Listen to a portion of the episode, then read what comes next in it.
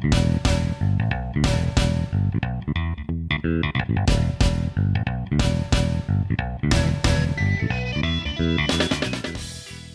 everybody, welcome back to The Goods. If, in fact, you are joining us again, we're a film podcast. If you haven't been here before, my name is Brian. I think my co host Dan is out there somewhere in the ether. Hey Brian, how's it going? Hey, pretty good. Spring is upon us. Yeah, we're back. You've been getting out and seeing the cherry blossoms? Uh, a little bit. Um, I mean, we didn't go out to DC where you know it's a destination out there, but going to some parks, seeing some some pretty flowers, get having my nose run and my eyes itch. You know. Oh yeah, I had some kind of cold in the past week, but I got a new drone too, so I've been out in the parks as well. It's nice. Nice, yeah. What kind of drone? Oh, it is a DJI Air 2S. So I re-upped my commercial FAA license, and I can come and get footage for your realty project or whatever listeners might be working on in the videoscape. Gotcha, that's cool. And as always, we've watched a movie that we want to talk about this week. This time around, it's our first ever Indian film. What we'll be talking about here in a minute, it's called uh, Enthiran, or The Robot. What's been your exposure previously to Indian cinema, Dan? Virtually none. Like I was trying to think if I had seen any Indian films prior to this. I don't think I can't think of any. I've seen snippets of some and obviously things influenced by it and lots of parodies and references, but never a whole Indian film. So this was new ground for me. Yeah, I will also admit that my exposure to it had not been very broad at all. Basically, I had heard about Bollywood. And what I knew about Bollywood was lots of people are involved. It cranks out lots of films. And as far as I knew, that was like the Indian film industry was Bollywood. But I had some Indian friends in my college film program, and uh, one guy in specific kind of opened my eyes somewhat by telling me that actually there are multiple different film markets and film production centers in India. Bollywood is based in Bombay, uh, now called Mumbai, and they make films in the Hindi language, but all throughout India, there are different languages, and it seems like if there's a big city where they speak that language, they are churning out films in that language. So, Robot, what we'll be talking about today, is part of the Tamil film industry. It's also called Kollywood, and this is based in the city of Chennai, which is the capital of Tamil Nadu, which is an Indian state. And do forgive us, as always, if we mispronounce something. Longtime listeners will know we've tackled a few Japanese films at this point. Recently, we had a Chinese film. Thought it was time to check out South Asian cinema. Uh, so, Tamil films is like a, a secondary market to Bollywood. It says it accounts for like a quarter of Indian film output. But uh, there's also films made in Malayalam and in the Kannada language. You got Bengali films, Marathi films, Punjabi films, Bhojpuri films. There's a lot of people in India and they're making a lot of movies, basically. It makes me think of a Simpsons joke where Apu is showing the family an Indian film and he said, It was a huge hit. It made the top 400 the year it came out. That's pretty funny. Yeah, the, the Wikipedia article says that uh, in 2019, there were 2,446 Indian films produced. Oh my. So top 400 is high praise. Yeah, apparently. Upper echelon. My wife, when we were in high school or maybe college, she and I, I think her mom or maybe her friends, I don't know, they, they watched at least once and frequently referenced this Bollywood movie called Bride and Prejudice. So it's like Pride and Prejudice, but with a B in the front. And it's kind of what you think of when you think of Bollywood. It's like big dance numbers. That's one thing I learned. I took a, I read a film history book recently, and like, that's kind of always been a thing in India. It's never not been a thing. Is that the majority of films that like we as American audiences would expect to never have musical numbers, or at least not elaborate sung and dance numbers. They just pop up in every genre and they're always there. And anyways, Bride and Prejudice, big Bollywood style one that I I've been thinking maybe someday I'll bring to this pod because I've never actually seen. Gotcha. Yes, that was one other thing that I knew about Bollywood films, especially. I took an ethnomusicology course in college, which is discussion, study of the music produced in different cultures. And the teacher essentially said that music numbers are so big a part of cinema language in India that, like, to not have it in a movie would, like, almost make it not a movie. That's so wild. And so don't be surprised if some music numbers pop up in this movie we're about to talk about here. Now, I first came across Robot when it was featured at the William and Mary Global Film Festival in 2011. It's a 2010 film and it was directed by an Indian filmmaker who goes by Shankar. I guess the full name is Shankar Shanmugam, but it's like Cher He's just Shankar. Yeah, I think there's a lot of people in the Indian film industry similar. I was looking at some credits for some related films and lots of single names popping up. Yeah, indeed, the star of this movie is an actor who goes by Rajnikanth, all one word, too.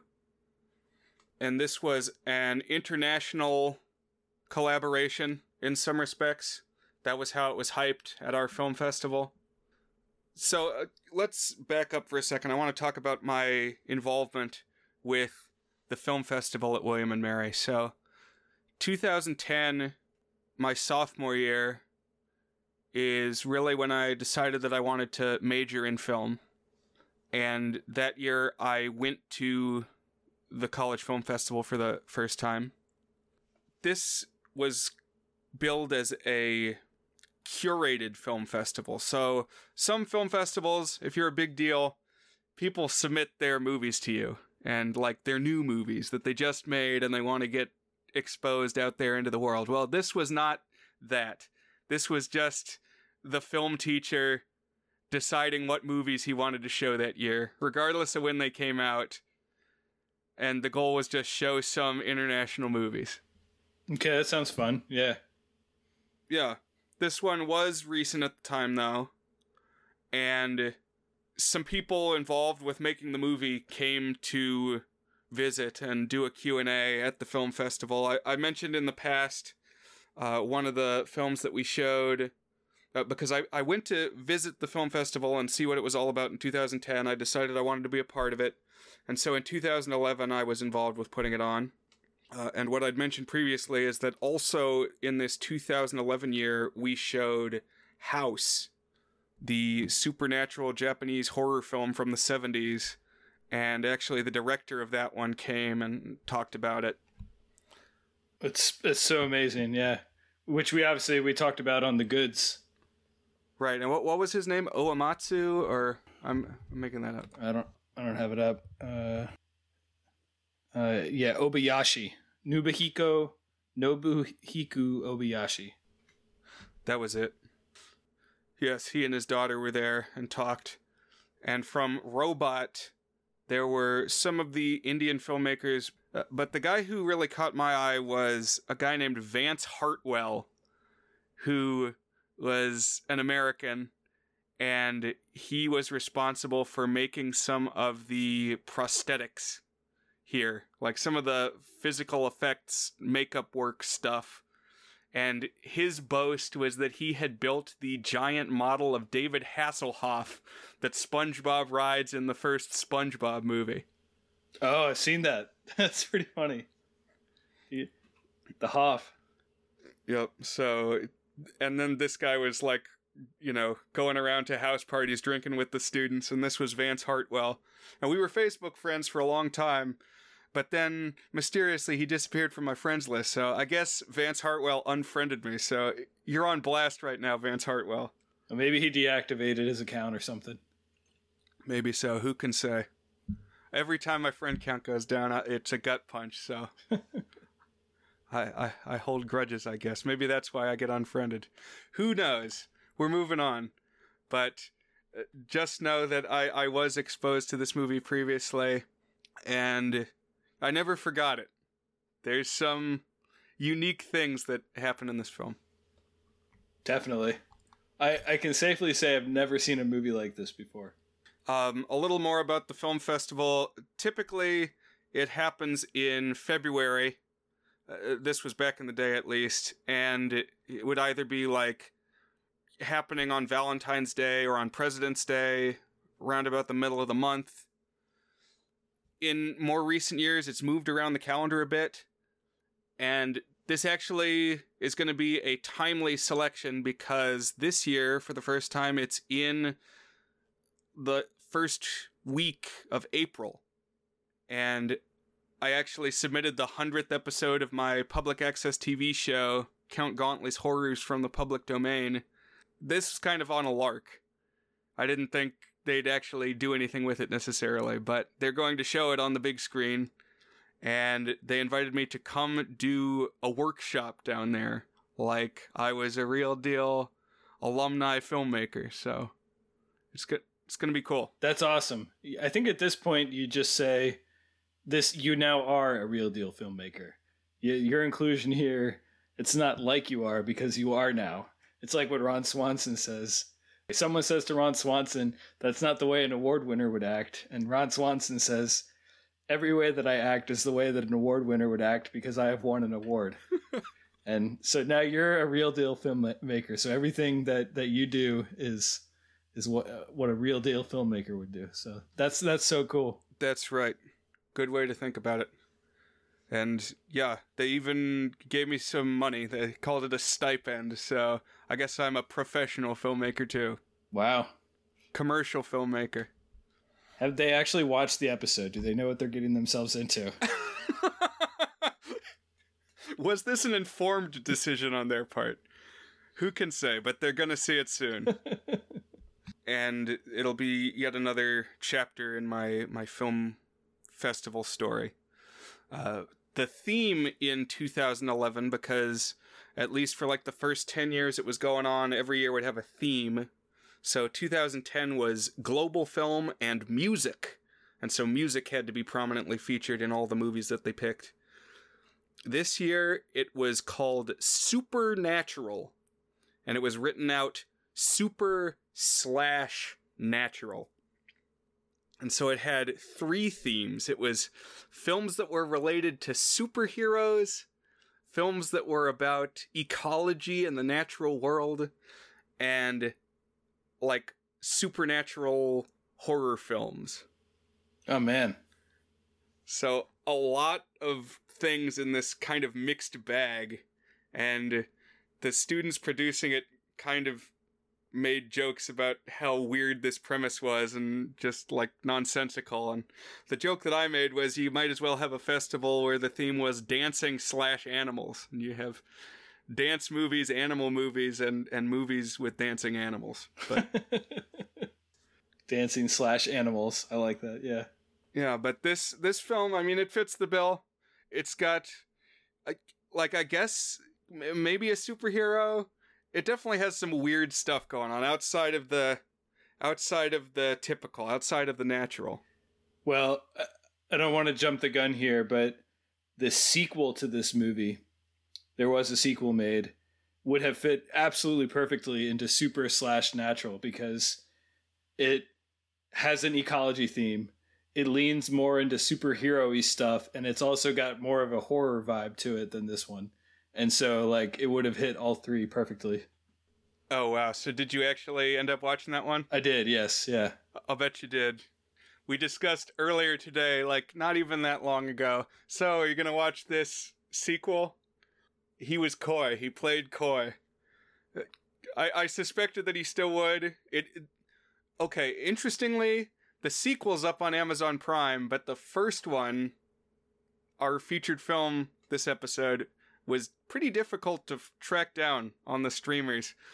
Like it didn't even pop up on Roku as a thing that could be watched anywhere, and on Amazon it was just like a picture that didn't do anything when you clicked it. Uh, the way I ended up watching it was on my Amazon Fire Stick. It said I could watch it on the Xumo app for free. so that's what I did. X U M O. And the video quality was really bad, which I would say watch this in a way that you get good video quality because you'll thank me at least during the music sequences. I had a hard time tracking this one down as well. I ended up finding a, a, copy online that I was able to stream, and I watched it on a, a laptop monitor and an iPad. So, like, video quality in general is not like a, really standing out one way or the other, but I didn't notice it as being particularly bad. So, it it it was fine. That's good. It was cool seeing it on a big screen. Yeah, I can believe that. Oh, and the night that this showed, the thing that was coming up next after this movie was the theatrical screening of Troll 2 that I arranged. Oh, that's awesome. So it was a good night. But now, are you ready to actually talk about this movie? Get down into the nitty gritty? Yeah, let's do it.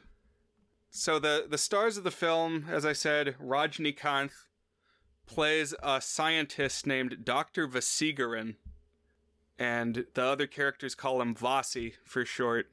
So I'm not sure if we actually learn his his like real first name. Yeah. Uh, but it's Vasigaran and and Vasi are what we hear. And he also is pulling double duty because the scientist has spent years developing a super advanced android. So a robot that looks like a person, and the person that he looks like is the scientist himself. It, so he, he's really making it in, in his image. It took me like 20 minutes to realize that it was the same actor. I I'm going to do my best to avoid stereotypes as we proceed. well, it's okay. I mean, they say that the uh, the thing on iPhones where you unlock it with your face doesn't work in China. Really? Like, really, truly, they there were articles about this. Wow. Uh, there's oh man, great connection here. Did you ever see the show Better Off Ted? I have not seen that one. It was this corporate satire. Um, had some of the talent from Arrested Development. It wasn't as good as Arrested Development, but it was quite good, and it, it lasted one or two seasons. Very funny, but its iconic episode is they introduce a bunch of automated technology using cameras into the workplace, and it doesn't work on any of the black people in the movie. and so they band together to go complain to corporate, and they get on the elevator. But the problem is the elevator has the same camera technology, and since everyone in the elevator is black, they get stuck in the elevator and can't get out. It's really funny. so the first like 10 minutes of the movie is the scientist and his two goofy lackeys like uploading different areas of knowledge to the robot. And so this robot is learning like martial arts and dancing and all kinds of different skills that they're um, programming it to do. Anytime that they're in this lab, I just kept thinking of the movie Sleeper by Woody Allen. So this was an early Woody Allen movie before Annie Hall. Uh, have you ever seen Sleeper, Brian? No, that's a new one to me. Uh, trust that there's going to be a lot of other movies title dropped in our discussion here. Just other movies that we thought about. But um, Sleeper, Woody Allen plays a guy who, like with cryotechnology, accidentally gets sent to the future. And the way that he makes it in the future is he pretends to be this like part of this series of these because Woody Allen's really short and scrawny. This diminutive little servant robots, and this lab has these robots that look exactly like Woody Allen dressed up as a little servant robot. So I was I was thinking of it the whole time, kind of like a wobbly gait as they walk. Interesting. But I think you would like that one because it's it's like a dystopian future with robots and stuff, but it's also like a dumb slapstick comedy. So it's got it's got a pretty interesting blend of tones. Nice. Yeah, love a good robot movie, as it turns out. In our discussion this week, we've realized there's kind of a lot of robot movies out there. I'm sure you can think of a handful, listener. But while the guys are cooped up in the lab working on the robot, we see calls and texts are coming in from a woman named Sana. Soon we learn that this is Vasigaran's fiance, but he's neglecting her because all he cares about is making this robot. She's played by Aishwarya Rai, who happens to be the star of that movie Bride and Prejudice that I mentioned. Oh, no way. Yeah, it's crazy. That's pretty cool. Uh, uh, apparently, she's not the star of the sequel. She's not in the sequel. Is that true? Yeah, she only appears as in a pictures in the sequel. Okay. Like she's she's on travel and she calls and so you see her picture on the phone and then I assume it's not actually her voice, but you hear a voice that's supposed to be her. Uh-huh. Well, at least you get some explanation. But she is insanely beautiful and the the male actor lead is like just so go- looks like a total goober and like I don't know. So a couple thoughts on that is I mean he looks all right in the movie, but if you look up a picture of what he looks like IRL, he is ugly. He is he is really rough. Like all his hair I mean maybe in 2010 he had hair, but it he doesn't now. So may, maybe it's a wig even at this point, but he was pulling above his his level, pulling above he, he had game. That's right. Well, he's uh he runs his own robotics lab, so he's probably got some money. But yeah, um, yeah, he's doing okay for himself, and yet he's ignoring her. And so finally, when she is able to reach him, she's like, "I gotta call off this engagement because you're completely ignoring me."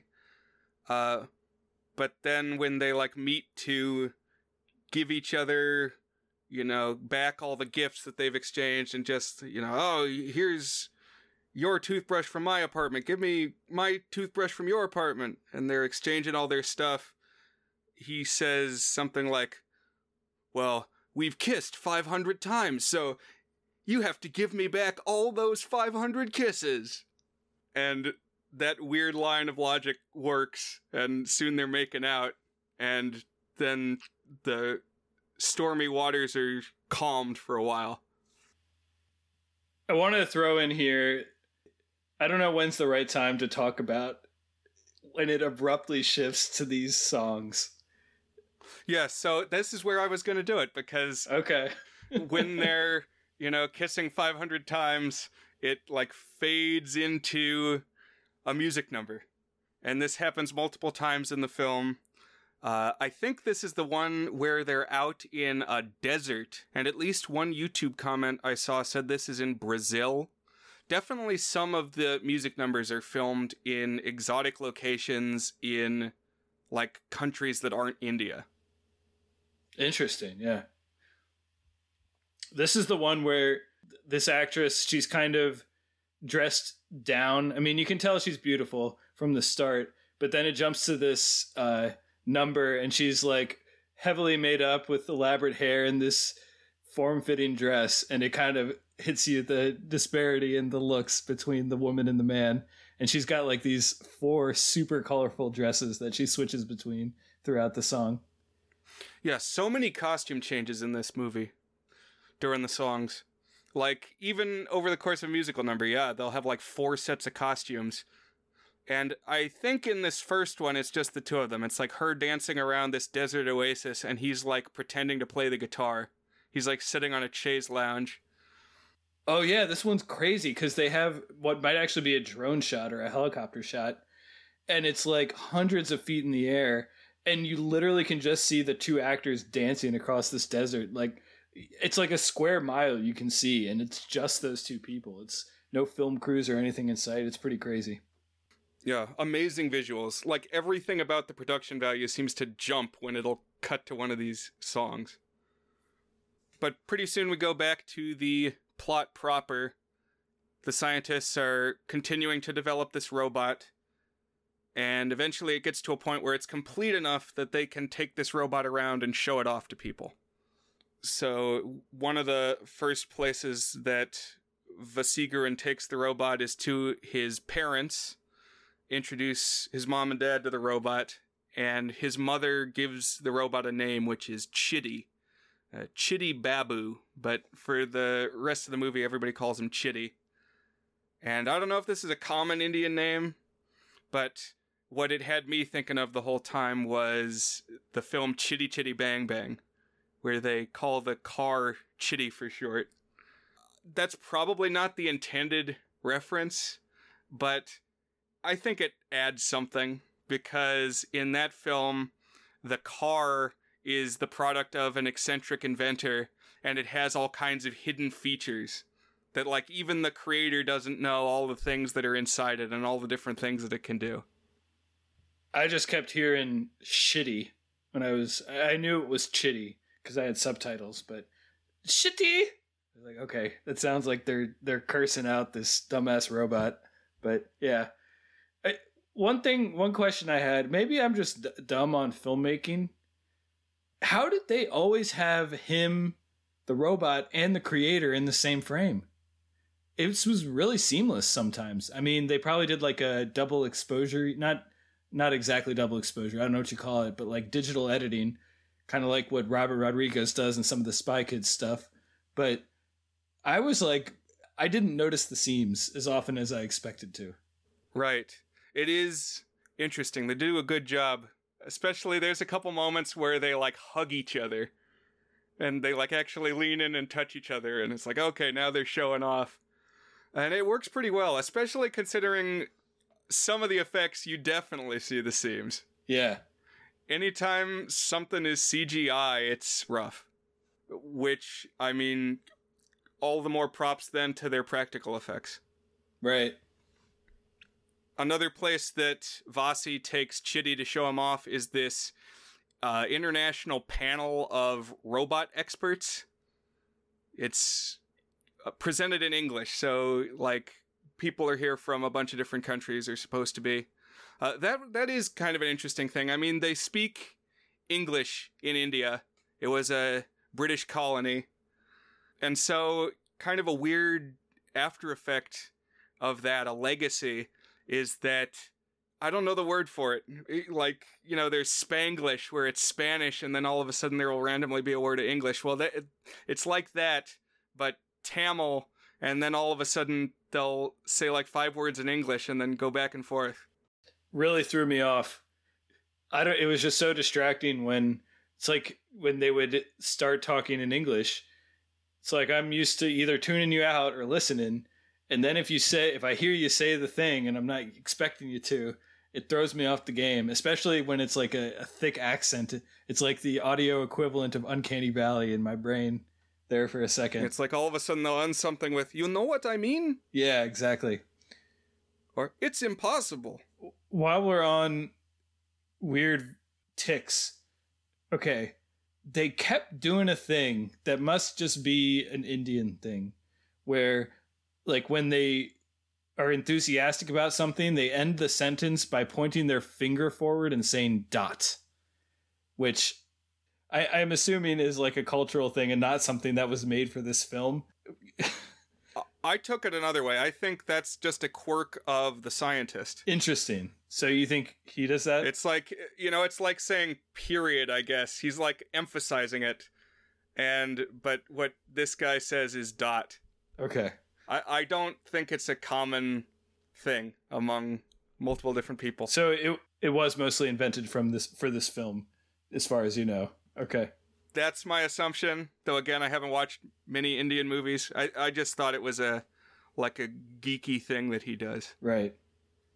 But at this robotics convention, the presentation of Chitty is witnessed by Vasigaran's old teacher, Dr. Bora, who we're getting bad vibes from right from the start. And Bora is awestruck at how sophisticated Chitty is. We're soon going to see that Bora has his own rival robotics lab where he's working on an android too, but nothing he's made is getting near the level of how advanced Chitty is. All, his stuff is inferior, and so he is now jealous towards his pupil. I want to walk back one thing you just said, which is you said from the start we get bad vibes from him, and certainly from the start of meeting him we do. One thing I don't know if we've said in our runtime thus far is that this movie is three hours long. We don't meet the villain until I checked the clock, 34 minutes into the movie. The the start goes on quite quite a bit before we actually hit a narrative conflict. That's a good point. It's an epic and it's almost like a serial or something. It's like there are different chapters of the story that, you know, lead one into another and yet in some ways stand on their own. I agree. It's like separate little arcs. There's like whole chapters that are like sitcom episodes. Yeah, you could watch it in chunks. Uh, but the the whole like jealous robotics professor watching the student develop something more advanced than he could do himself reminds me of Big Hero 6 from Disney, which wouldn't come out until years after this one, but I was getting some of that energy. Oh, I can definitely see that. Yeah. Although you kind of just spoiled the end of Big Hero 6. Yeah, sorry. I guess that's the twist. it's it's okay. People will forgive us, I think. I guess Vasigaran's ultimate goal for the Chitty robot is to sell it to the Indian army or like gift it to the Indian army which feels like a weird goal to me just because like the things that he's doing most of the time i don't know. They, they didn't feel to me like they were leading to making the robot a weapon necessarily. I, I mean he does give it the martial arts powers but the focus isn't on warfare in what we see of the training. It's really just like give him every skill. Right. Maybe it's a Spy Kids thing where you need him to fully fit into society before it can be covert. Right. You got to give him the third brain that Antonio Banderas made.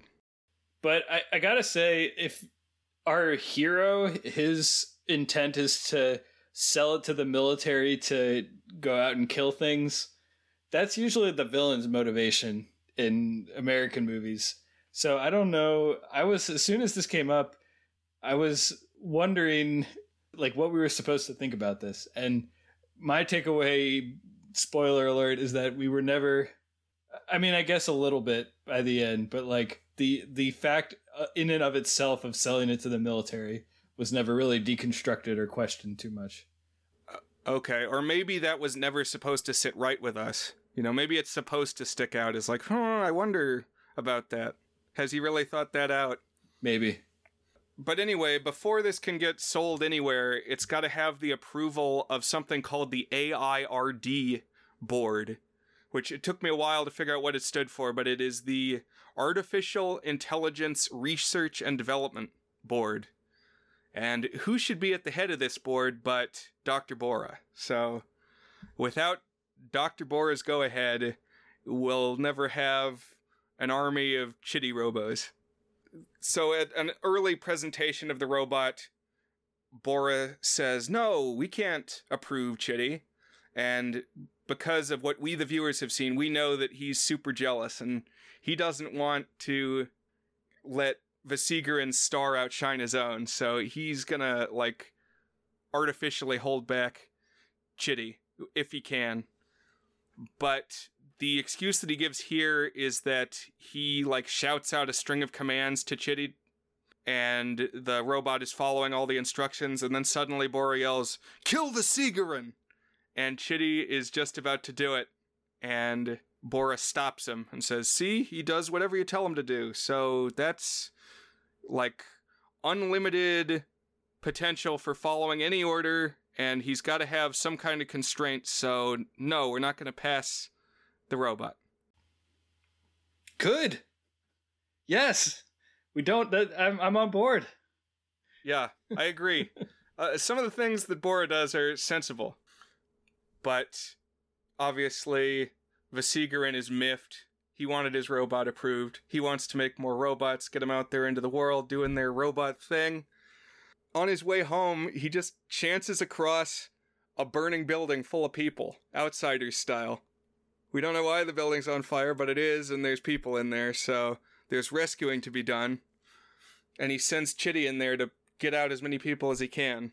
So, cue some weird CGI because immediately the high heat melts off his skin, and so he's running around as this, like, less realistic looking version of those robots from the, the Will Smith I Robot movie, basically that was my thought too. A very iPod looking, like white smooth robot underneath the skin. He's jumping in and out of the wreckage, rescuing people. And it's all getting captured on TV cameras, and there's a growing crowd, so everybody's witnessing his heroism.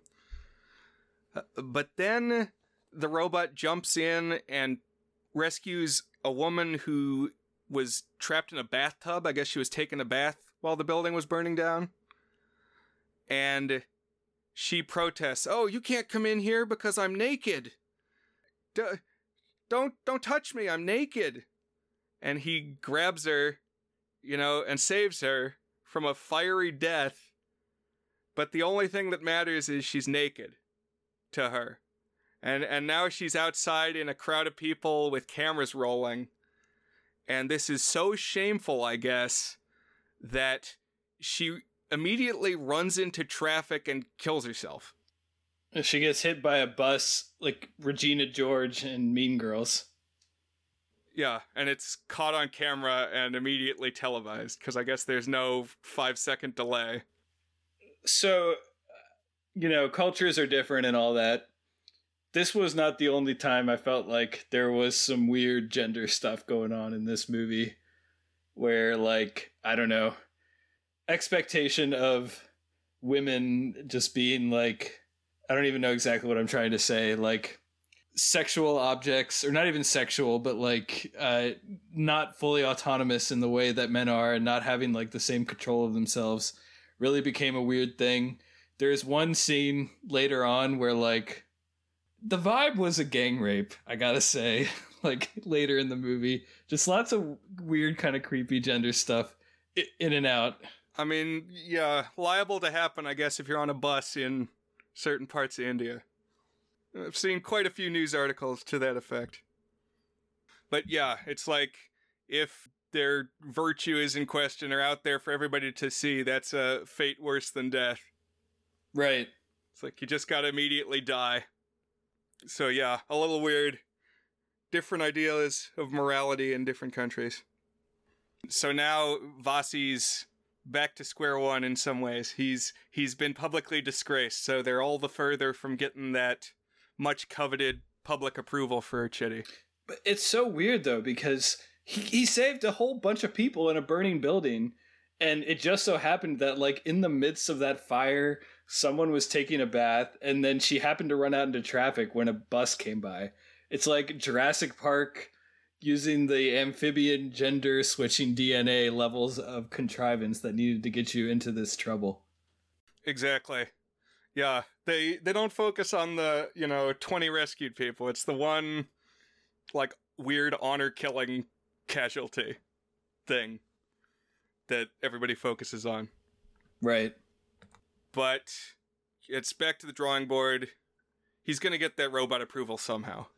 And something that's going on, I mean, you mentioned that uh, the bus scene. Um, Sana, the girlfriend, starts hanging out with the robot in her day to day life. because I guess they they want to like get the robot out into the world, learning things IRL, and um, being seeing and being seen by people. And so Sana's taking him shopping and stuff, and introducing him to people, and she comes to appreciate all the different skills that he has. Like we find out that Chitty is an excellent cook, and obviously earlier we saw that he's like a master martial artist, and all these different things. Uh, and and yeah, there's a scene where she's like about to get gang raped on a bus, and he turns into Bruce Lee and is kung fu fighting everybody. The humans in this movie are super persistent. Like, you would think after a whole train of people have all been kicked in the face by a superhuman robot, like once each, that would be enough to just stop and say, We can't do anything here. this is like a tiny Godzilla. There's just nothing you can do to this guy, so let's give up. But no, people stick to their guns here. People fight the good fight or the hard fight. They give it the old college try and they just keep coming to get kicked and punched and beaten over and over again by this robot. Like this bus fight scene goes on for like 10 minutes. But I will say I was actually appreciative of this because one thing that I really like about this movie is its action scenes are really imaginative and really play in nicely with the premise of the film where he's like a shape-shifting robot with special robot powers and like he's got a magnet so he makes all these things come. And like even when these scenes run on long they're doing interesting and cool things that I was like that that's just really clever and really cool. And like I've never seen an action scene like that before where hey he like pulls all the guns into himself and then he swirls in a circle and all 16 guns that he magnetized to himself are shooting these people approaching him. Just like all sorts of wild stuff oh he he like uses the magnet to propel himself down the the train track. And just lots of lots of really inventive and visually creative stuff going on. That's true. This movie really takes its time to like offer up all the different angles on things. And you just see all the different things that the robot can creatively do. Like he gets knocked out of the train, but then you see he's got like Heelys, like wheels that unfold out of his feet and turn him into roller skates, and then he can like skate down the railroad tracks. And he's like running along the top of the train, and then he like magnetizes his feet and he's running along the side of the train. Yes, all kinds of different things and like at one point he fights a bunch of thugs with the the magnet power that he has he like takes their weapons and uses them against them and so then later the thugs come back and they all have like caveman weapons like wooden clubs and big rocks to hit him with. Like haha you can't magnet these things. Yeah that was fun. And then at that point he like magnetizes the buckles on their belts so they get embarrassed because their pants come down and their belt comes flying through the air and all sorts of stuff. Just lots of cool stuff. Lots of like clever uh, little scenes. Right. And I think what we have to take away from this movie, the real moral, is that if you're going to make a copy of yourself, don't make it superior to you. Like, don't make a clone of yourself who's better at every conceivable thing than you are, and if you do, especially don't let it spend time with your girlfriend. it's not going to end well. But yeah, citing the incident that happened earlier where the, the woman ran out into traffic, uh, but also, I think because he knows this is going to sow discord in Vasigaran's personal life, Dr. Bora says that the only way he's going to approve Chitty for mass production is that Chitty's going to need to understand people's emotions. He's going to need to know how to react sensibly to human sensitivities and sensibilities. This is, you know, pretty common ground for robot stories. It's like we we got to make the robot more human. We got to teach it to love. I mean, there was a Gauntlet episode about teaching a robot to love. yeah. And and so they need to to get the approval, teach Chitty about like art and beauty. Vasigaran even says that he gives it hormone software. Which uh, I feel like if you're gonna replicate elements of the the human experience, having strong visceral reactions to hormones might not be the first thing I go to. what what would you do, Dan? What would you do differently here when you're building your android? So it comes up and then is briefly discarded. Does it follow Asimov's three rules? And it doesn't. And I feel like I would start with you don't hurt people. Just like eh, anytime you take an action, calculate will this hurt people? If it's going to hurt people, you don't do that thing. And like I don't know, I feel like they could have used that as a starting like I'm a they could have used that as a starting point. Like I I'm a in the software business and there are ways to write basic if statements. Hey, if blank, then throw exception, as in stop doing whatever you're doing. And I feel like the programmers could have done a little bit of debugging on what is a very important element of this. I mean, I guess if the idea is you're making a Iron Giant esque big old gun that's going to go and kill people for the army, then you know that's probably not a failsafe you've built in. But if I were making a robot, that's where I would start. Yeah, as we'll see, maybe the hero and the villain's goals are not too different in the end, but yeah. So now Chitty does get the uh, approval of the AIRD. Bora gives him the go ahead. And at this, like, Star Wars medal ceremony that they have for the robot, Sana kisses him on the cheek. And obviously, he's just been shot up with hormone software. So now the game's afoot. We get this music number where the robot has his sexual awakening. This is the best number, yeah. The best in the, the movie. Yeah, it's really good. They're like C3PO and she, she's dressed like various sci-fi tropes and just lots of crazy cool color designs and production designs and costumes and stuff. I love this number. Yeah, because we get a CGI sequence where we're like going through the inner workings of the robot, and then it goes to this big hall where Sana and Chitty are. But then there's also all of these like Daft Punk robot dancers. And they too have like four costume changes because they start out shiny silver, and then at another point they're shiny gold, and then they have a costume change to like this matte brown, like clay color, almost like the putties from Power Rangers, but they have spiky heads. It's really visually interesting, and they're all doing this choreographed dance. And like from now through the rest of the songs in the movie, every musical number has these huge troupes of background dancers, like 50 men dancing with the man and 50 women dancing with Aishwarya Rai. Like it's a ton of people. Really big undertaking. Yeah. It definitely escalates on the musical numbers. I wonder how intentional that was.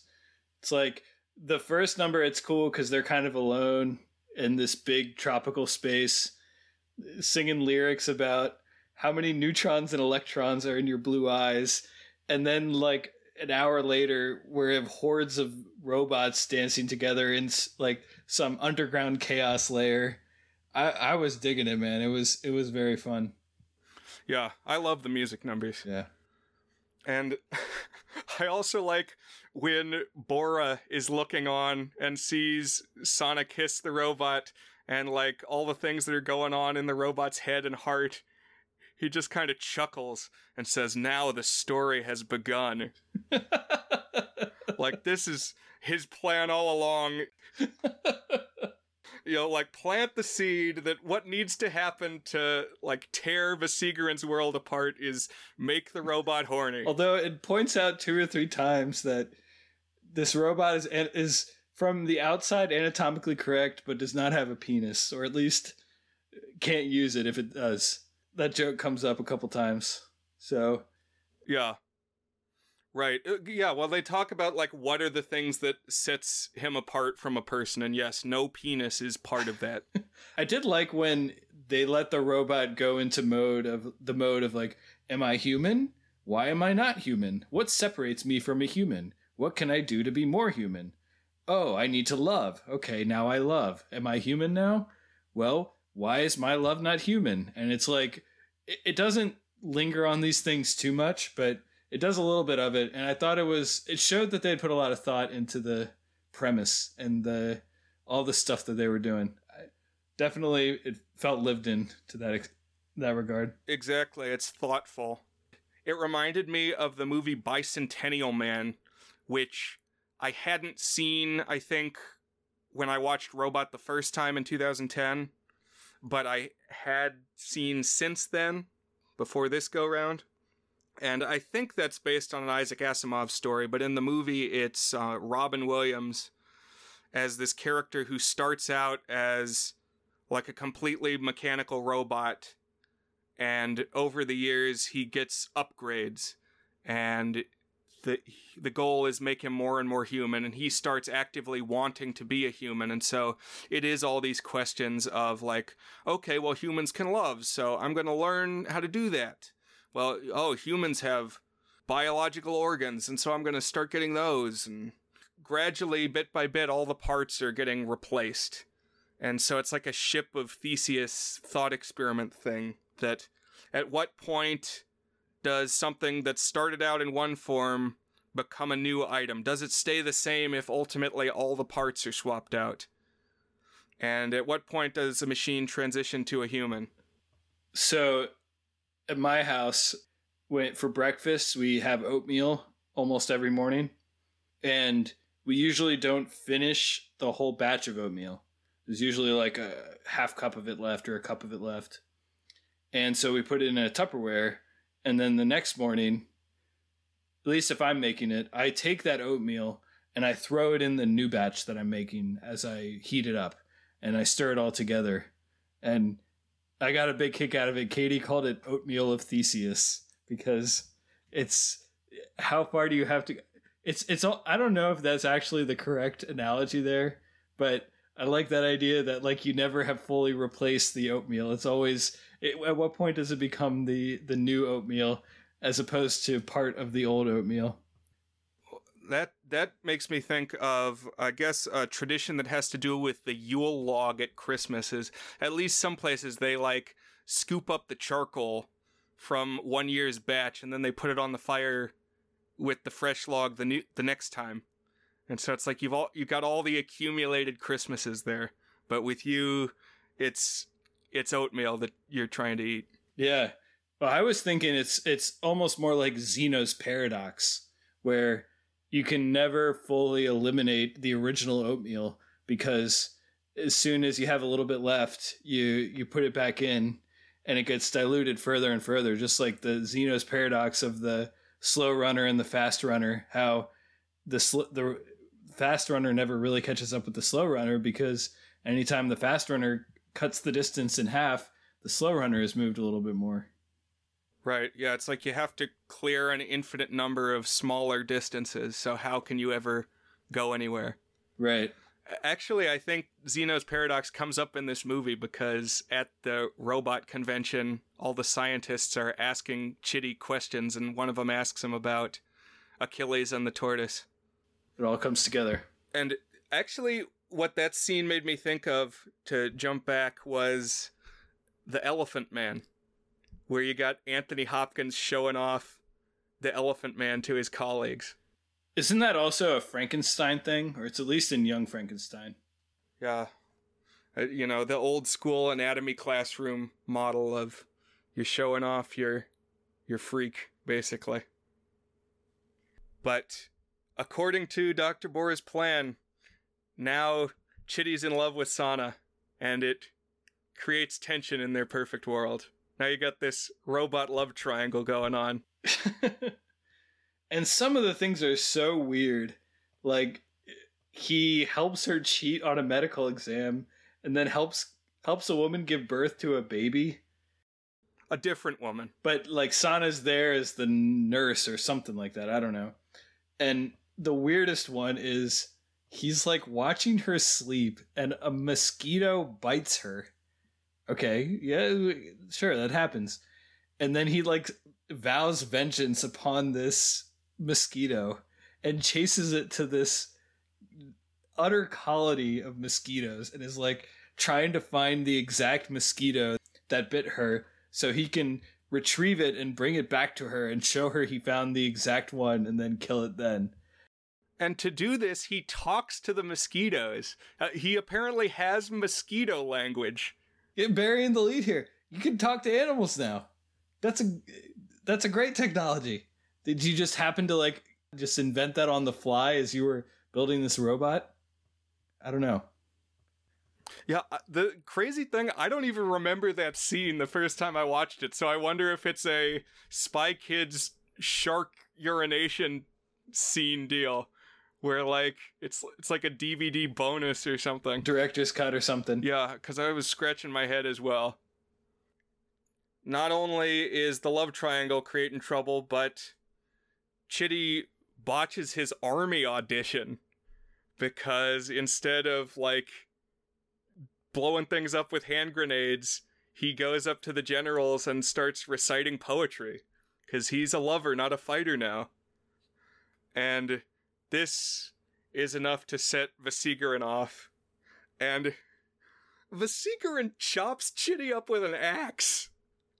He just, he's like, this is not working for me anymore, Chitty. You gotta go.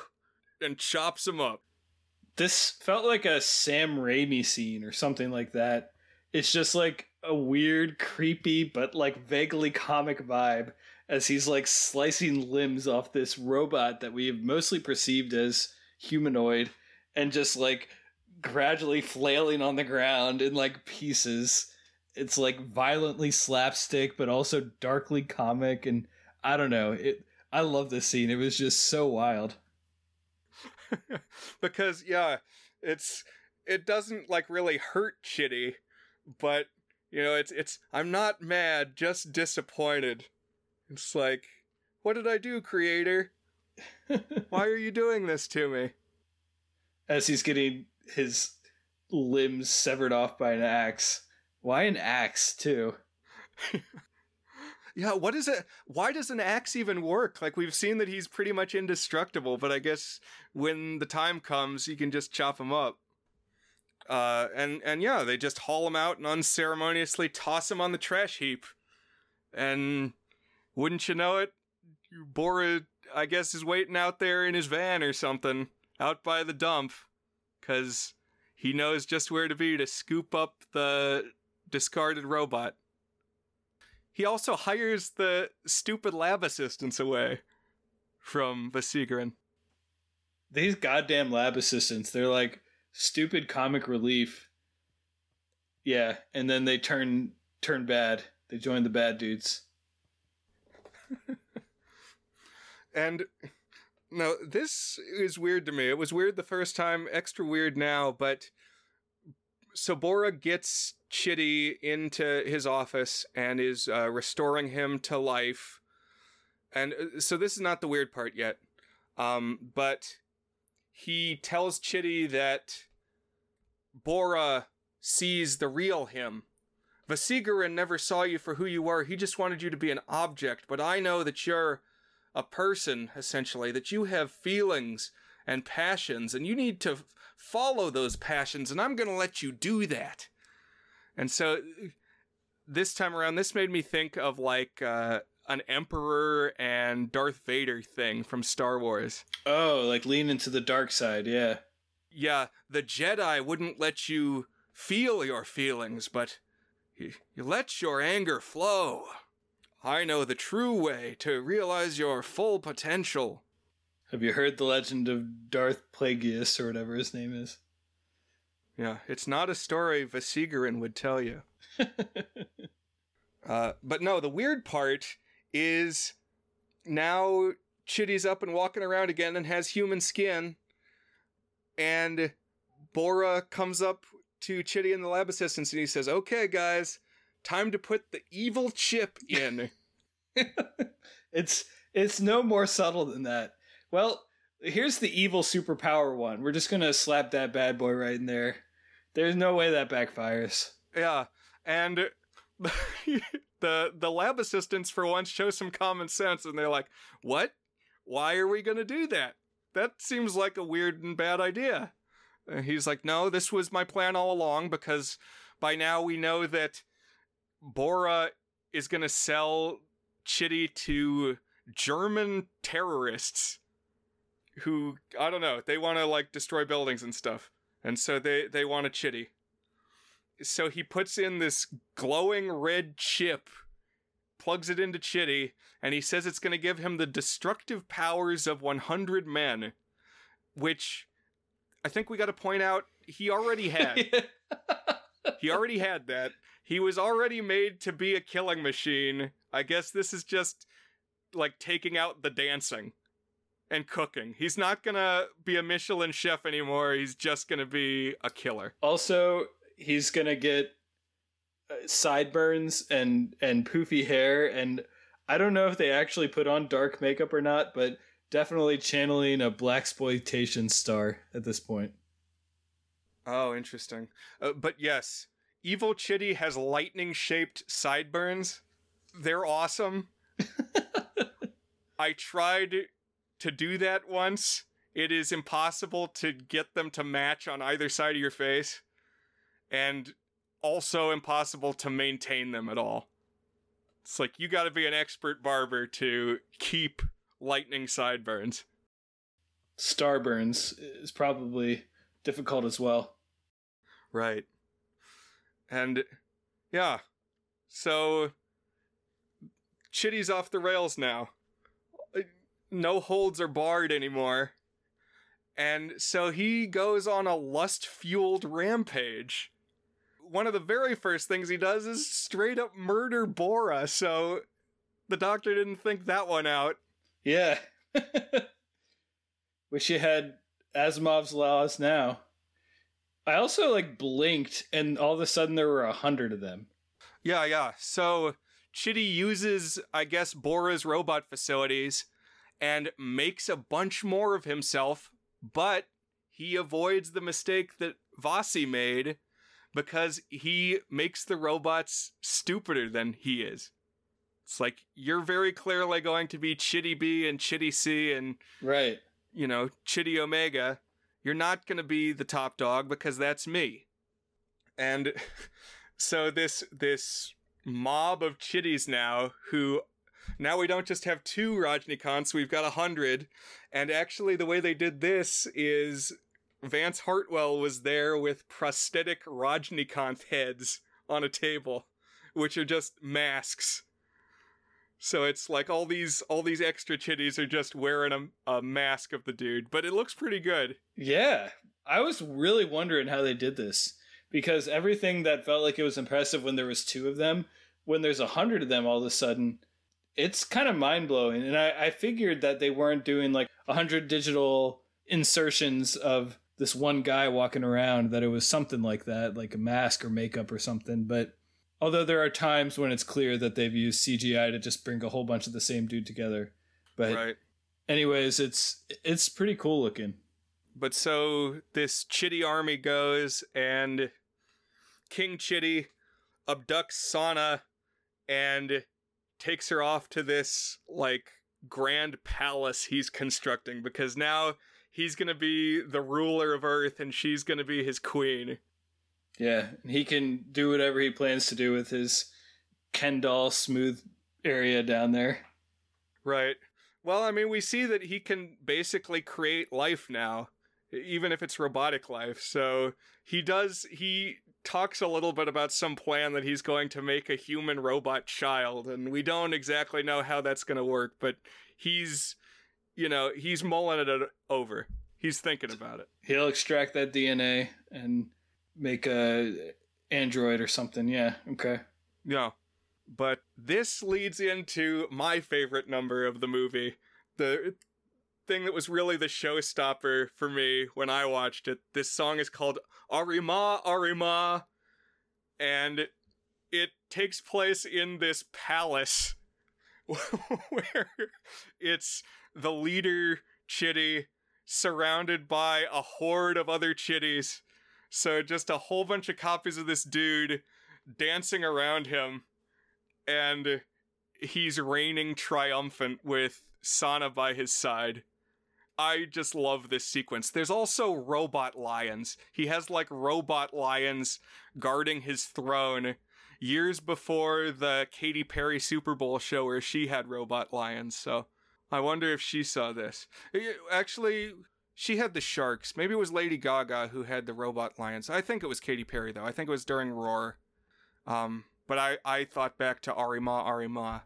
I think Lady Gaga is a good touch point because I don't know what you call this aesthetic, but like this kind of exaggerated 1950s vision of sci-fi brought into like a sort of gothic 21st century with like slightly creepy sexual vibes the whole time is like very much Lady Gaga bad romance her music videos her general vibe it's it's definitely a spiritual cousin to the strange energy of Lady Gaga here, I think.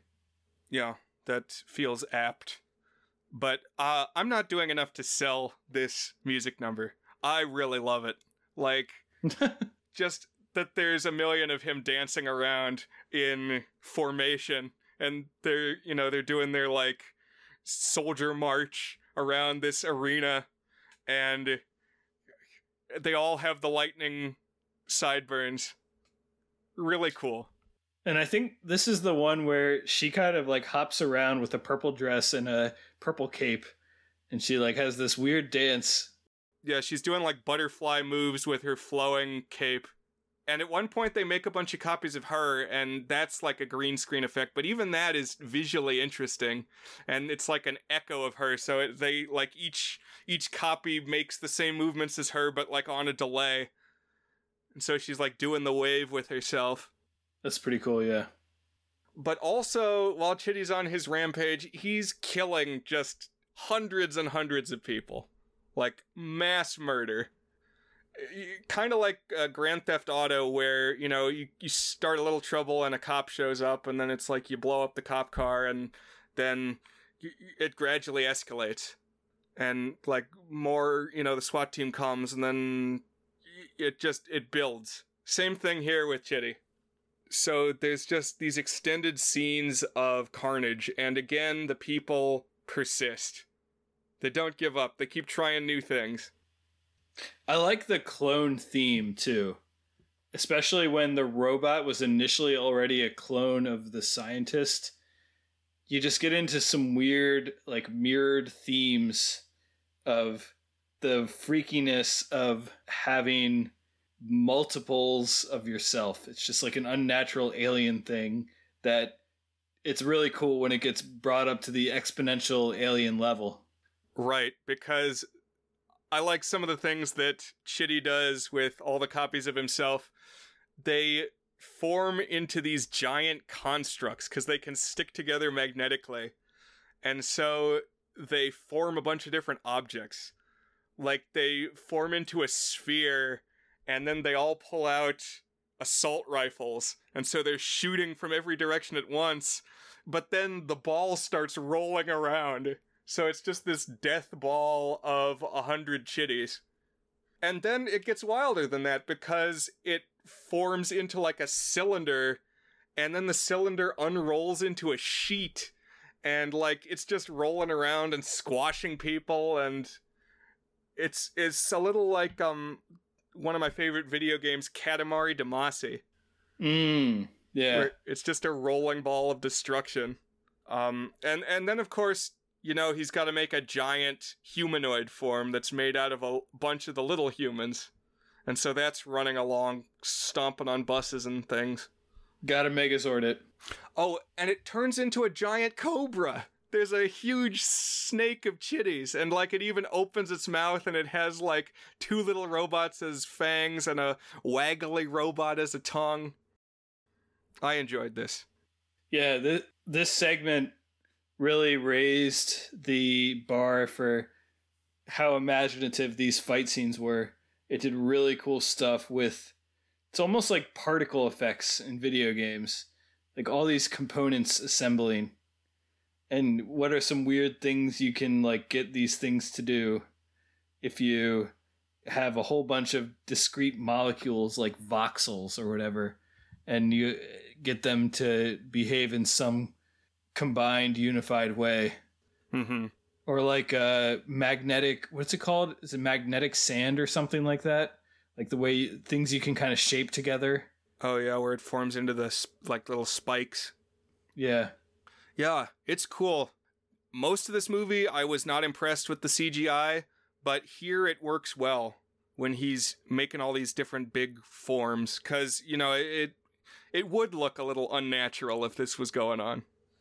Eventually, though, the humans are able to like blow off one of the clone robots and wreck it, and they scoop it up. And now Vasigaran is working with the the army and the government, and they're like, you know, you created this problem, so you better do something to stop it.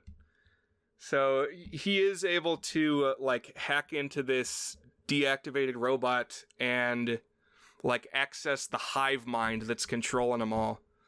So he can switch off the magnetism that's holding them all together. So that kind of separates out the brain chitty, the key one we've been following all along and uh, so they like stick him to a electromagnet or something. They they scoop him up, just him, and Vasi's able to pry out the big red evil chip, which never gets any less goofy. That he's got this big red evil chip. One one thing I wanted to throw in there is like there's a whole bit where here they're infiltrating, and I really thought this was clever and kind of like a mirror on the original thing of it. The robot looks just like him. Is now he is able to look just like the robot and to pretend to be one of the evil chitties. And there's a whole extended bit where he's blending in with the other chitties because he's like giving himself the fake uh, lightning sideburns and whatever and he can just stand still like all the other robots are standing still. I feel like this is kind of a trope, but I really got a kick out of this. Oh, that was really good. And another example of why it's kind of good that the movie's as long as it is is like you can explore all those different scenarios. Right. Cause yeah, King Chitty's walking through the ranks of all his clones, and he's like, "Someone here is real. There's a an imposter among us," and uh, because he finds a drop of blood on the floor, so he knows that there's a human somewhere, and and yeah, good tension as he's pacing around. Uh, but now uh, Chitty has been uh, restored to his nature from before. He's more mild mannered now and we get an epilogue where Vasigaran is on trial because his creation has wreaked so much havoc and yeah to be fair has killed a whole lot of people more than i remembered the first time i watched the movie like putting him on trial for war crimes makes sense but chitty comes in and says stop i want to be heard and the judge says hey man you're not a person. Only people can testify, and you're a machine.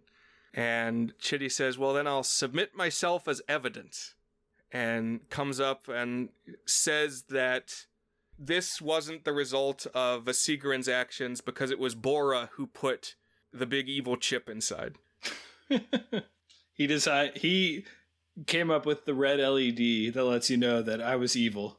I guess there's something to that, but he he was created to fight for the army again, to disobey the can't kill humans Asimov policy. Yeah, I have zero sympathy for the the scientist Vasi or whatever his name is. Yeah, yeah, you, you made a you made a weapon, the weapon you lost control of, and it hurt people. I, I mean, you sure as somebody else played into this? You made the weapon, buddy. I've got no sympathy for you. I'm putting you behind bars if I'm the judge there. But ultimately, Vasigaran is let go. He's acquitted, uh, though Chitty is sentenced to be dismantled. And so we get a scene where he takes himself apart, and everybody's kind of teary eyed looking on. oh, there he goes, his legs, and then his torso, and then, you know, he takes off his own head, and now he's all in pieces, which is kind of a cool effect. Yeah.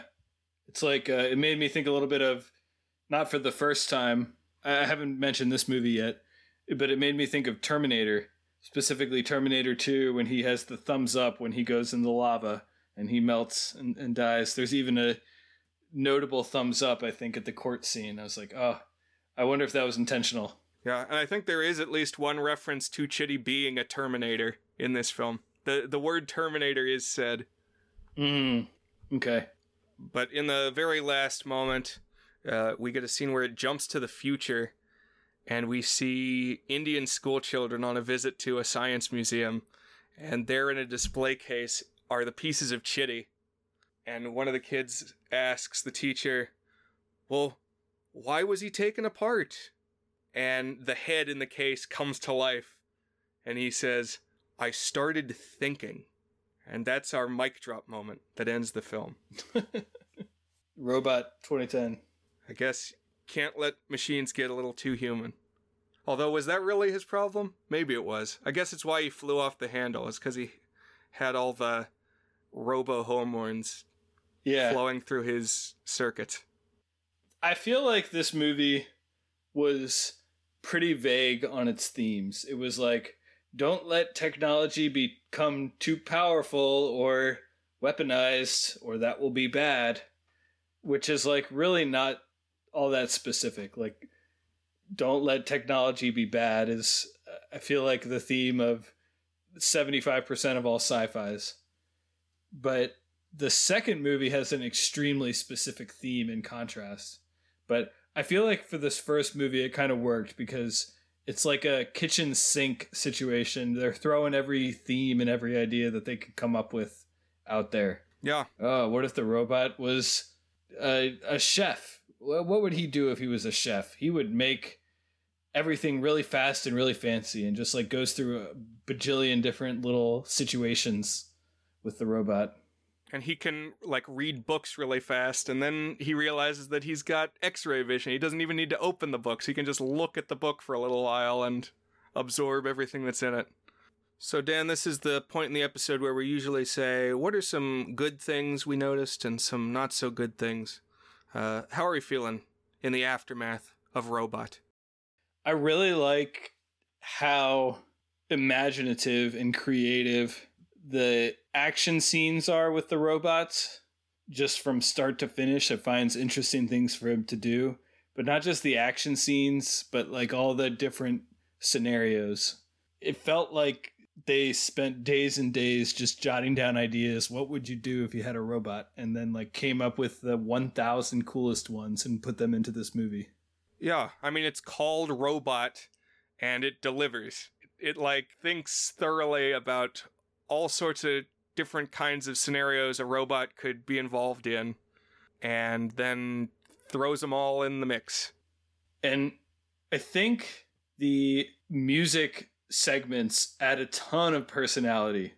They just, I mean, I, you know, this style of music and dancing isn't exactly my style in terms of like what I get the most out of, but there's just so much energy and visual production in these that I was really feeling like it elevated the movie when it went into the music video mode.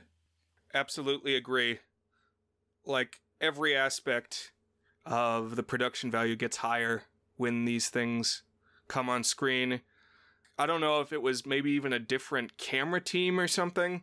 It just has such a rich look during the song sequences. Like I I think they said they shot in different countries. Pretty sure. Uh, there's a whole number where it looks like they're on Machu Picchu, and there's like South American dancers. Yeah. And they're like standing on mountaintops, and again, there's just this huge cast of background dancers. Like 50 men and 50 women. And in the South America song, they've all got like elaborate feather headdresses. And there's like llamas standing around it's nuts. And yeah, then there's these multiple numbers with all the robot dancers. And even when it's just the two of them, you get things like that big wide desert scape that catch your eye and stick in your memory. Another thing I liked the two leads are both really good in very different ways. So, Rajnikanth, who's the scientist and the robot and the evil robot, he's got this malleability about both his the way that he plays each of those different things that you almost can't even believe it's the same actor and just this physicality of like the things that he's doing that he doesn't feel like a sexy fun movie star. It's almost like if jack black was a skinny action star not a chubby goofball. Or maybe like a jackie chan but not quite so into the kung fu but with a little bit more variation in the way that he expressed himself. He's just like is hopping and bopping around the the frame.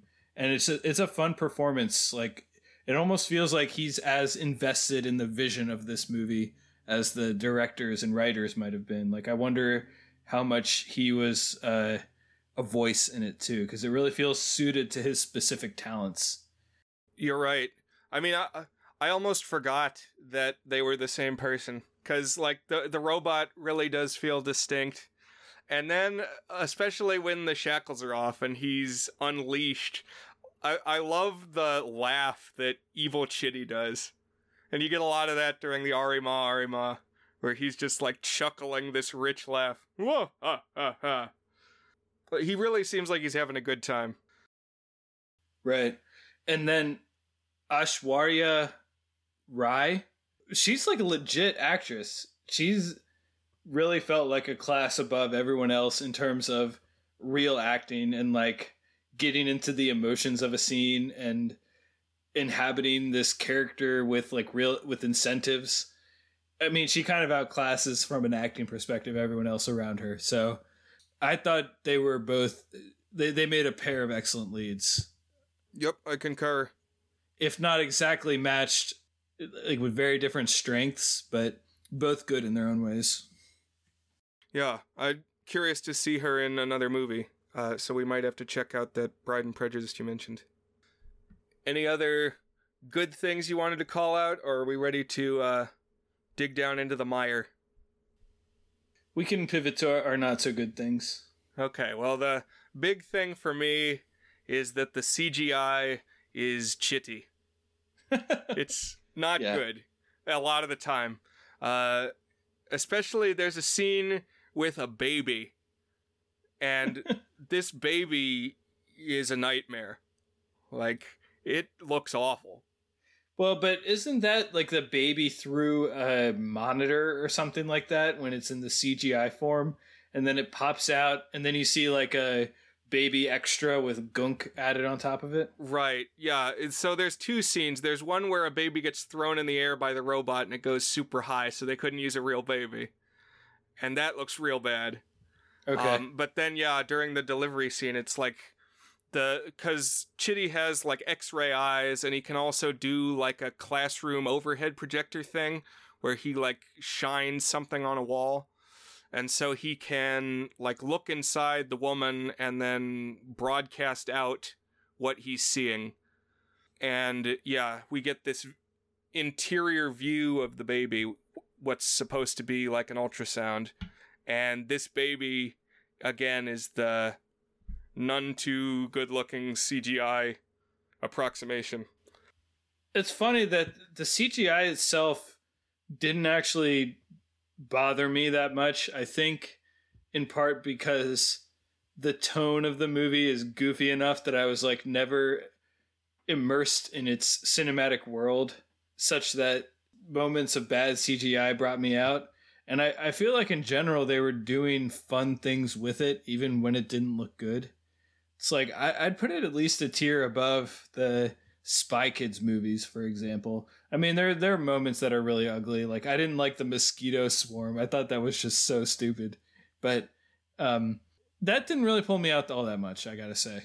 I'll say I feel a little differently regarding Spy Kids because they never tried a CGI human that I recall. You know, it was always thumb thumbs.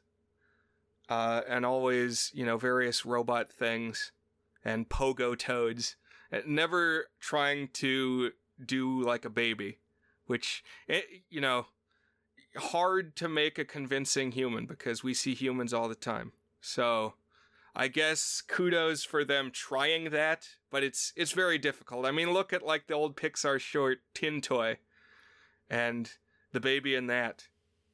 Yeah. Uh, the baby here is better than that one, but it, not not a very good CGI baby.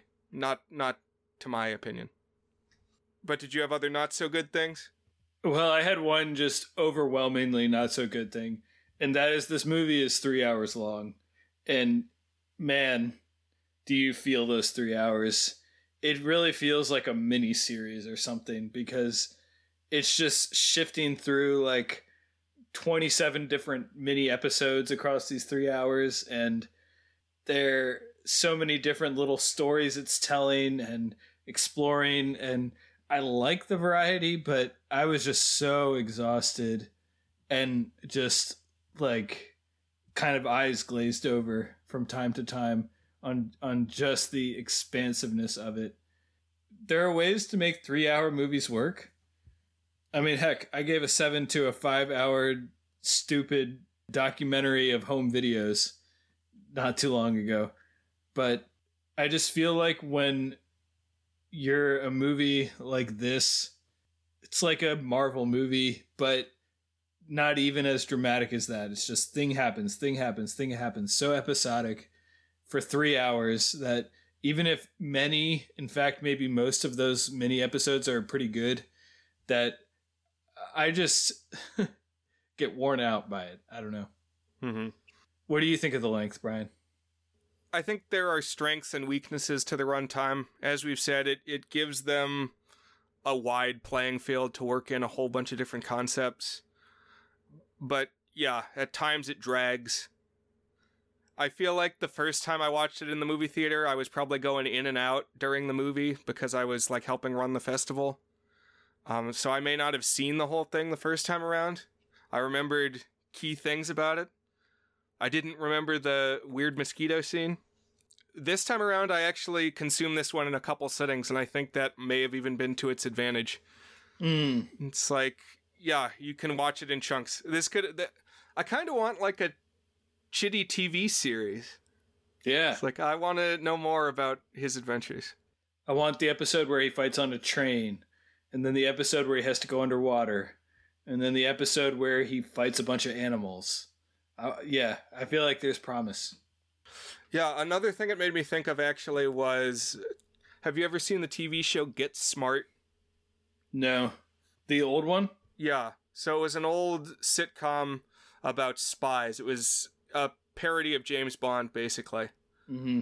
And so there's this spy organization that the main character works for, and occasionally he'll interact with other agents on missions from his agency.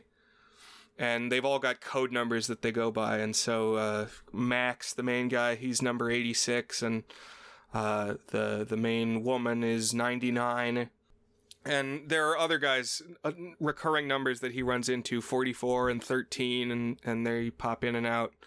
Um one who does not have a number though uh, there's a character who is a robot and his name is Hymie. He goes through some of these situations and you know he's got the stereotypical like doesn't use contractions and uh, thinks of everything. Like Amelia Be- Amelia Bedelia style. You know, doesn't understand figures of speech. Like, oh, Hymie, get out of here. It's time for you to hit the road. And he like goes out and slaps the street and stuff like that. Yeah. So, yeah, this is it has its place in the history of robot cinema. It's like it plays on some old tropes, also contributes some new creative ideas. Yeah, I can see that for sure. I mean, it, it's a well executed vision of what a android robot could look like in the sense that you see him acting out under fairly consistent principles, like eh, rules of behavior for this robot aqua- across a wide variety of scenes. And I feel like that could be extended out and kind of poked and prodded i- in different ways. And you get some of that here, but I feel like turn it to a TV show. Yeah, you could do uh, a 14 episode season and have 14 fun and really varied hour long adventures. Yeah, so as Dan has said, there is a sequel. Uh, it's called 2.0, and I'm curious to know more about that. But maybe first, do we say, is this movie good? Is it that time? Uh, sure. Then I can tell you about oh. 2.0. Okay.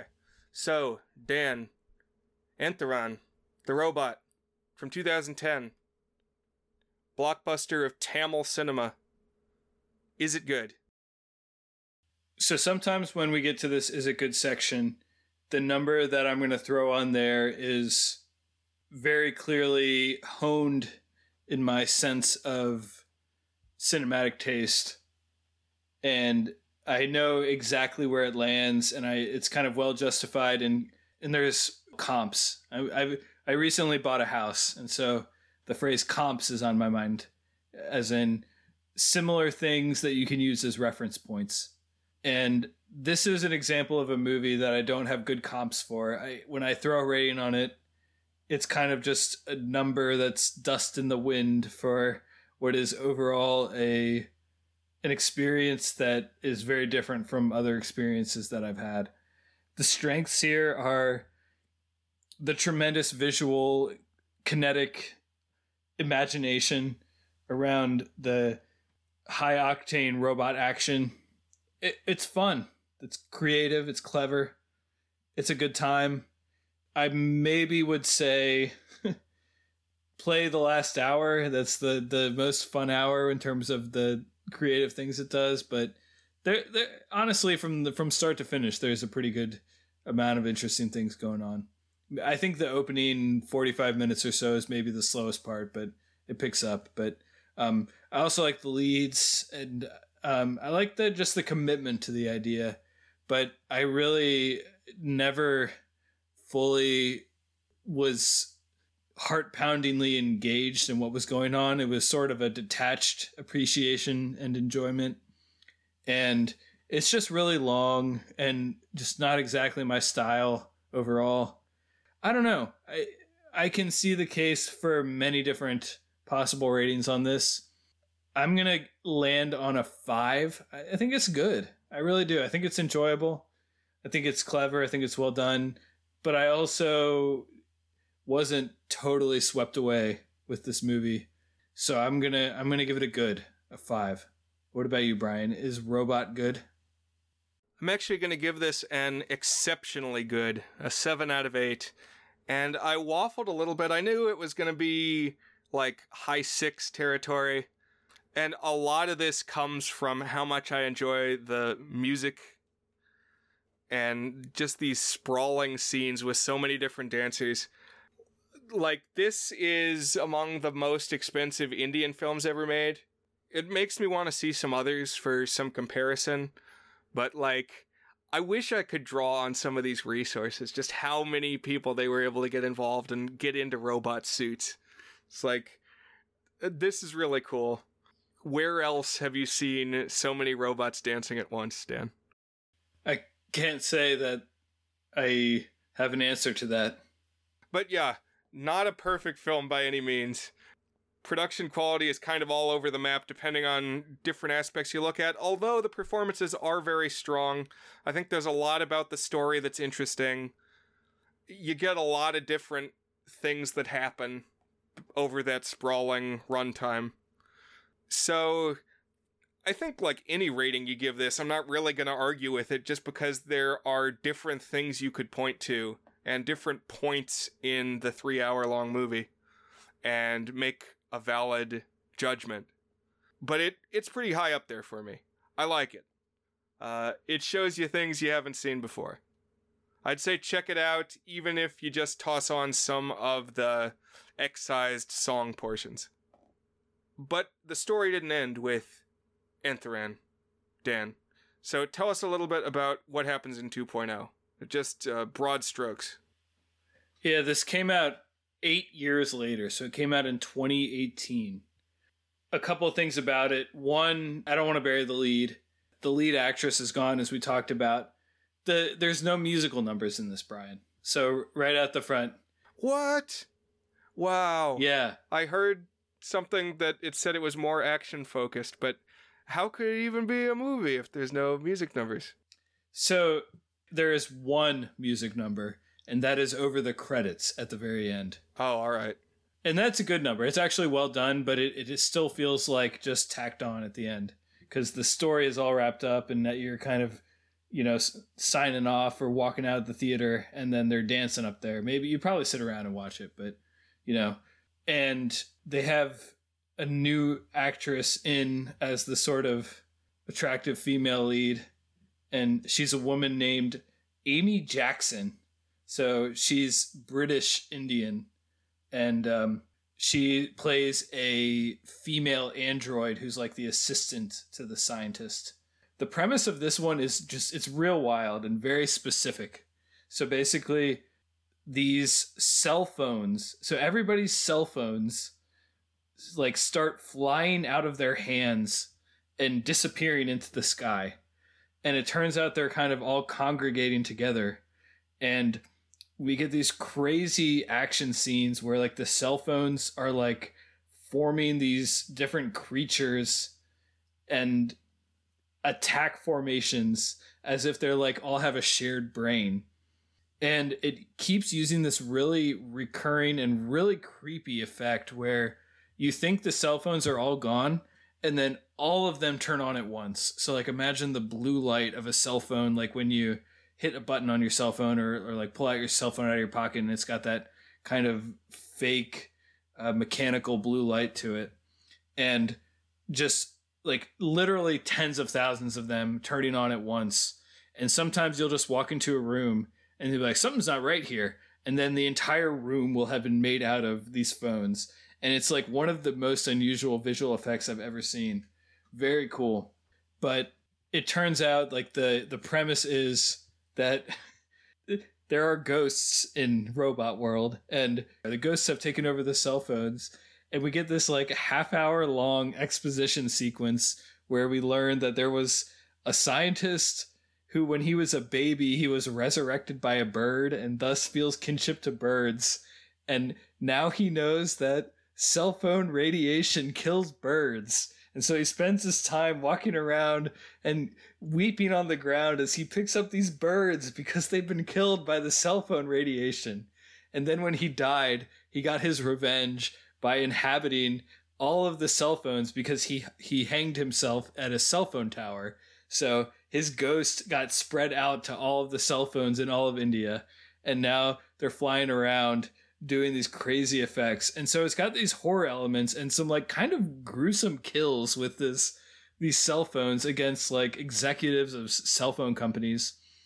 But it also has very much a Marvel vibe to it. It actually felt quite a bit like a Marvel movie in terms of just having a superhero vibe to it where um, eventually the scientist resurrects uh, Chitty and Chitty is kind of plays the Iron Man role, and the evil robots end up eventually like taking this form of uh, this monster. It's kind of like an Ultron-y bad guy Marvel vibe, and just lots of really creative visual stuff. So lots of cool action, It- just totally out there. There is a baby in this one, eh, but this baby is animatronic, and I think animatronic baby is better than bad CGI baby, although it's still clearly very fake. They have a thing where they have a 2.0 version of Chitty and then a 3.0 version of Chitty.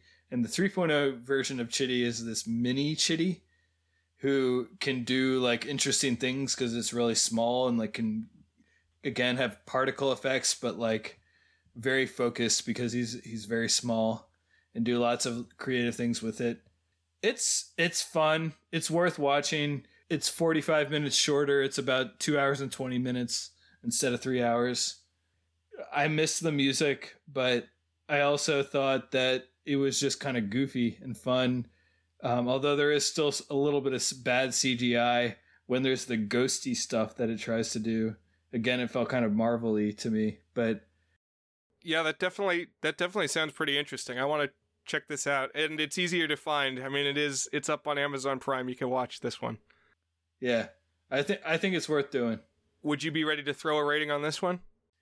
I think I'd also give this one a five. Okay.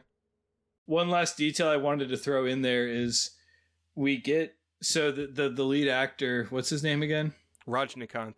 Yeah, Rajnikanth. So one twist. Uh, if you're leaning to watch it, I won't. I'll try not to be too spoily, but there's a point where the ghost is in the actor body of Rajnikanth.